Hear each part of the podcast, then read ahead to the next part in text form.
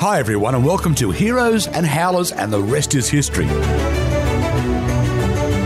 I'm Mikey Robbins. I'm a bit of a history nerd, but my mate Paul Wilson. Hi, everybody. Paul's a proper historian, all the way from Oxford. Thanks, Mikey. Okay, folks, so here's the show.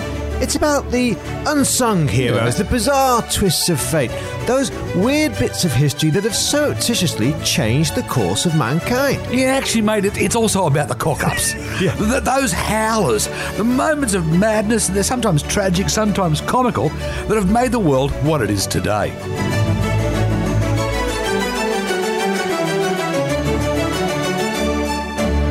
Okay, folks, today's episode. Um, now, of course, we've concentrated on quite a few heroes and howlers already this season, but I'm glad to say we're going back to a good old fashioned cock up, a 12th century maritime disaster. A disaster that changed the course of history, a sinking equal to the Titanic, and a name, the White Ship, that we think should be up there with the Mayflower and the Endeavour.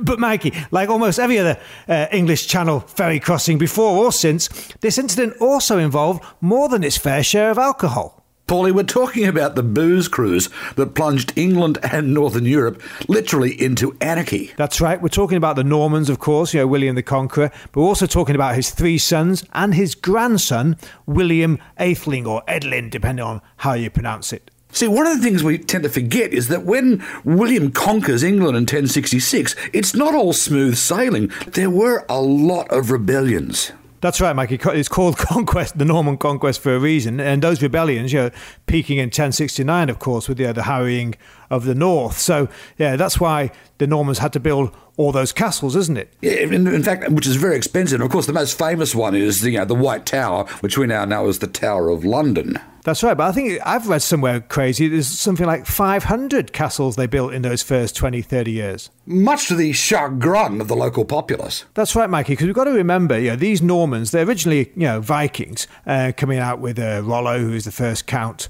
um, of Normandy with his capital in Rouen, wasn't it? You know, and, but the thing is, once they've got onto the continent, They've seen their rivals, people like the, the Counts of Anjou, they've seen their castles, and they've swapped the old Viking longships for these new formidable fortresses with their keeps. You know, they've swapped their battle axes for the armoured horses. You have to remember the, the old Viking way of using horses was to ride the horse to the battle and then get off and fight on foot. In fact, that whole difference is one of the major factors of, of the Battle of Hastings. That's right, Maggie. Yeah, the, the, horses now really have become a, a war machine, haven't they? Um, but that doesn't, as you said, that doesn't really stop the troubles for the Normans because although their horses are superior, yeah, they've still got a lot of enemies. Mate, they've got trouble in Scotland, they've got trouble in Wales, and they've got trouble back in Normandy. I mean, you have to remember that William spends the vast majority of his time back in Normandy, only heading back to England in crises. Crises like the 1075 rebellion by Roger, the Earl of Hereford, and Ralph, the Earl of Norfolk. I, I just love the idea of the Roger and Ralph rebellion, mate. That's right, and of course you also you got the Danes as well. Yeah, they're still the original Vikings. They're still coming in um, from the north. And if William doesn't have enough troubles externally, he's also got family problems. His boys are always at each other's throats. You've got Robert versus William, Rufus versus Henry. And also, of course, they've been promised this split inheritance, haven't they? Which is always going to spell trouble. My favourite incident occurs in 1077. Rufus and Henry dump a chamber pot onto the head of their brother Robert. Now, Robert, by this stage, is in his mid 20s, and he gets so angry, he besieges Rouen. I mean, that fails, and he has to flee to Flanders to seek refuge with his uncle, the Count. Which all means that when William the Conqueror dies in 1087, that split inheritance kicks in Robert, as the eldest, gets Normandy because, of course, you've got to remember that's the first prize in these days. It's actually more important than England. And it's William Rufus who becomes William II of England. Henry, of course, being the third son, at this stage gets little more than a pat on the back, which only adds to the rivalry, particularly with William. William Rufus is a very interesting character. Very brave, very chivalrous knight. In fact, a, a very good general on the battlefield but a very flamboyant man. There were hints about his sexuality, but also to what really ticked off a lot of the court, and particularly the clergy, was his appearance. I've, I've got this quote from an unnamed clerk who wrote, then there was the flowing hair and extravagant dress, and was invented the fashion of shoes with curved points. Then the model for young men to rival women in the delicacy of person, to mind their gait, to walk with loose gesture, and half naked, and venerated and effeminate. They, unwilling, remained what nature had made them, assailers of others' chastity, prodigal of their own. Troops of pathetics and droves of whores followed in court. so it's probably no surprise that his reign was so short. That's quite right, Paulie. In fact, William not only dies shortly after, but he does so in what can only be described as suspicious circumstances. Go on. Well, the story goes he's accidentally shot with a bow and arrow while out hunting in the New Forest, the exact same forest where another brother, Richard, had also died in a supposed hunting accident 30 years before. A remarkable coincidence. Look, no one could prove anything against Henry.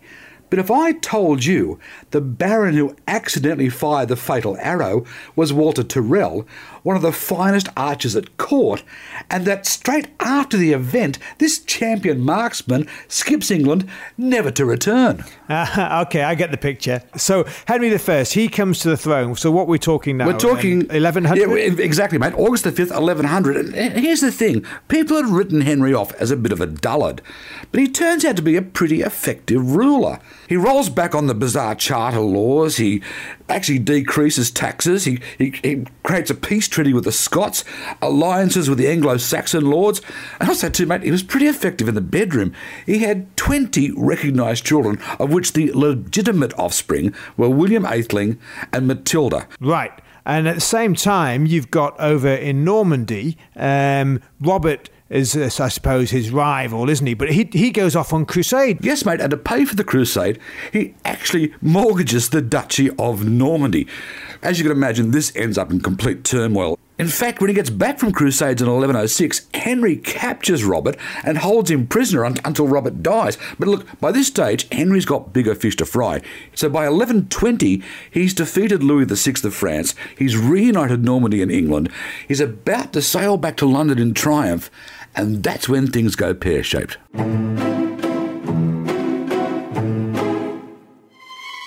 All right, folks, so we're in the 12th century. It's 1120. Henry I is now the King of England. He's also united Normandy under his realm. He's sailing back in high spirits with his son William. Yes, mate, when you say high spirits, by the time they get to the French port of Barfleur, William and his entourage are completely smashed. They are blind drunk. And this is where that famous vessel, the White Ship, enters. Yes, mate, it was not part of the original plan to actually sail on the White Ship. I mean, yeah, Henry had his own ships, but then this bloke comes up, Captain Thomas Fitzstephen. Now, he says to Henry, Sail with me. My ship is new and much quicker. And he also goes, My father knew your father, because apparently his father had been captain on the Mora, which was William the Conqueror's flagship in 1066. Right. But Henry says no thanks. Yes, he does. But William and his drunken buffets take a look at the brand new ship and go, oh, we'd like a ride on that. And mate, it was a brand new clinker built ship. The Ferrari of its time. Now, we know what happens next because there is an eyewitness account from the English warrior Berold the Butcher. Now, I should point out too that he gets his nickname not from his achievements on the battlefield, but actually his day job is just being a butcher. all right, okay. So that so William and, and the drunkards, they're all getting on the white ship, but there's there's quite a few of the important people on there with him. Oh, I mean, right? he's, he's got his half brother Richard, he's got his half sister Margaret Perchet. There are knights, countesses, and princesses. In fact, there's about 300 people in total getting on the white ship, and these 300 are the creme de la creme of the English court. And mate, they keep partying once they're on board. In fact, a bunch of monks offer to bless the ship. Now, this is a this is a Norman tradition. Now, you know the Normans, you know, they're seafaring stock. But they're very superstitious, and also too, they can't swim. I mean, what's it you once told me about Vikings and swimming? That's right, Maggie. Yeah, yeah, Vikings deliberately didn't learn to swim, did they? Because they thought that if they did ever go overboard, they wanted to drown quickly rather than you know float around in the icy North Sea um, and suffer that way. So the monks turn up to bless the ship. Well, William and his drunken mates, they're partying hard. They chase the monks off. Now, this is not a good omen. By this stage, they've got the crew involved. Everyone's drunk. In fact, the helmsman slips off the ship. So by the time they finally shove off, it's midnight. And of course, the idea is from William, they want to catch up with his father's boat. So he's shouting at them, row harder, row harder, go faster. Because, of course, yeah, they've got to row out of the port before they can set sail. Except, Paulie, just outside the harbour, there's this dirty big rock called the Keel Berth. Ah, yes, the famous Keel Berth, isn't it? Yeah, because you've got to remember, Mikey, yeah, we, we, we always think of the Norman coast, you know, because of the Norman landings on the beaches in World War II. We all think it's flat and sandy. But if you just go around a bit further um, to where we are in Barfleur, it's actually very, very rocky. And that Keel Berth, it really does stick out of the water, and it's a serious sized bit of stone. Which would normally make it easy to avoid. But, mate, it's the middle of night and everyone's drunk. So the white ship slams into it.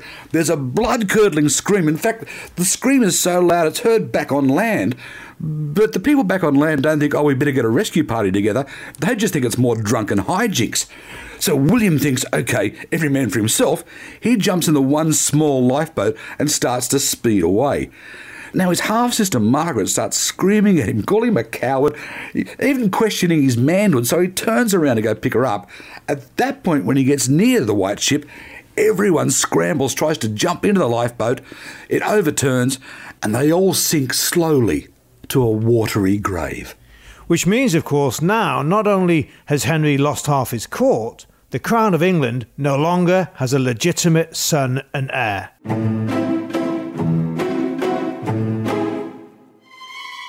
Okay, folks, as we promised, today is about a cock up, the cock up of the White Ship on November the 25th, 1120. And of course, that, Mikey, that's going to have some massive repercussions.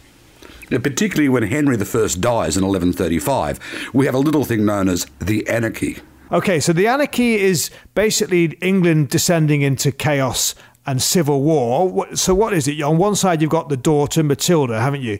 Um, and then on the other side, You've got the nephew, Stephen Blois.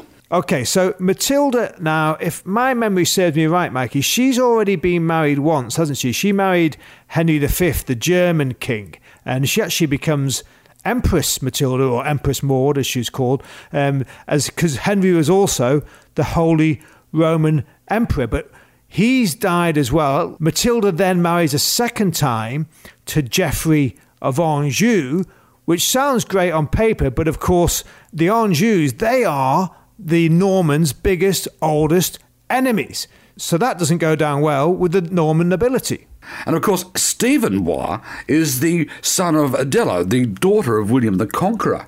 And wasn't he almost on the white ship as well, Mikey? In fact, isn't it that, that contemporary uh, historian Orderic Vitalis tells us the only reason why Stephen didn't get on the white ship that night was because he had to jump off the boat with diarrhea? Well, if you've got to be saved, mate, you've got to be saved by something. And we've also got to throw into the mix William Clito, who was Robert's son. Well, yes, Mikey, because he's trying to stake a claim as well. Yes, but Stephen's got the throne. Matilda challenges. The English barons rebel. The Welsh get stroppy, and just for fun, the Scots decide to invade. Yeah, and then Matilda, she comes in in big force, doesn't she, in 1139? That's She gets together with her half brother, Robert of Gloucester, isn't it? Yes, mate, this is an episode that is not short on half brothers or sisters. Right, so Matilda, she's in the southwest, is that right? And she's like the sort of Thames Valley side? Yes, but Stephen's got southeast England and he's got London. Now, there's a siege and a war of attrition. It lasts for two years. Stephen is captured at the Battle of Lincoln. Matilda is declared queen, but she has to retreat because on a march into London, the crowds turn pretty ugly against her. Right, so the anarchy continues. Yes, mate. Uh, the northern barons rebel. There's no upper hand. In 1148, Matilda flees back to Normandy, leaving her child Henry to battle on against Stephen. Ah, right. So that's Henry, her son from Geoffrey. So that's Henry who becomes Henry Plantagenet. And he now challenges Stephen, who, who, by the way, is, is married, and his wife's also called Matilda, and they've got a son and heir. Another Matilda. Another Matilda, and their son and heir is called Eustace. Now, by this stage, the English church and the barons have had enough. In 1153, Henry, that is the son of Matilda, lays siege to Wallingford. Stephen signs a truce. Now, he's going to recognise Henry as his heir. Actually, Eustace dies the same year, which is pretty handy. Remarkably handy, actually, Mikey. And funnily enough, there's quite a few question marks about just how Eustace did die, because of course he would have been a massive rival um, to the young Henry um, had he stuck around. But the good news is that in 1154, when Stephen finally dies, Henry is recognised by all. He does become Henry II. The Plantagenets are born and England is ready for prosperity. But what about Matilda, Mikey? Well, that's the thing, Paulie. Uh, Matilda does nothing. She stays in Normandy. Okay, folks, there you are. That's the end of the chaos. The chaos that became known in Victorian times in the history books as the anarchy. Yes, but mate, I always liked the contemporary line which described it in one of the chronicles as a time when Christ and his saints were asleep. All right, then. So, any questions you've got about the Normans, the anarchy, um, you can take your pick about Williams and Henrys in this one. Oh, mate, Williams and Henrys. I think we're still living through a bit of that now. Or maybe you just want to drop us a line and tell us your story from your ever worst booze cruise. Trust me, I've been on a few. All right, folks, there you go. Drop us a line on all your social media using the handle at and the rest is hist. And the rest is hist. And you can find all that stuff in the show notes. Okay, and if you like the podcast, don't forget to like, subscribe, and comment, you know, whichever platforms you usually use. Which brings us to next week's show when we'll be heading to the legendary sand dunes of Arabia.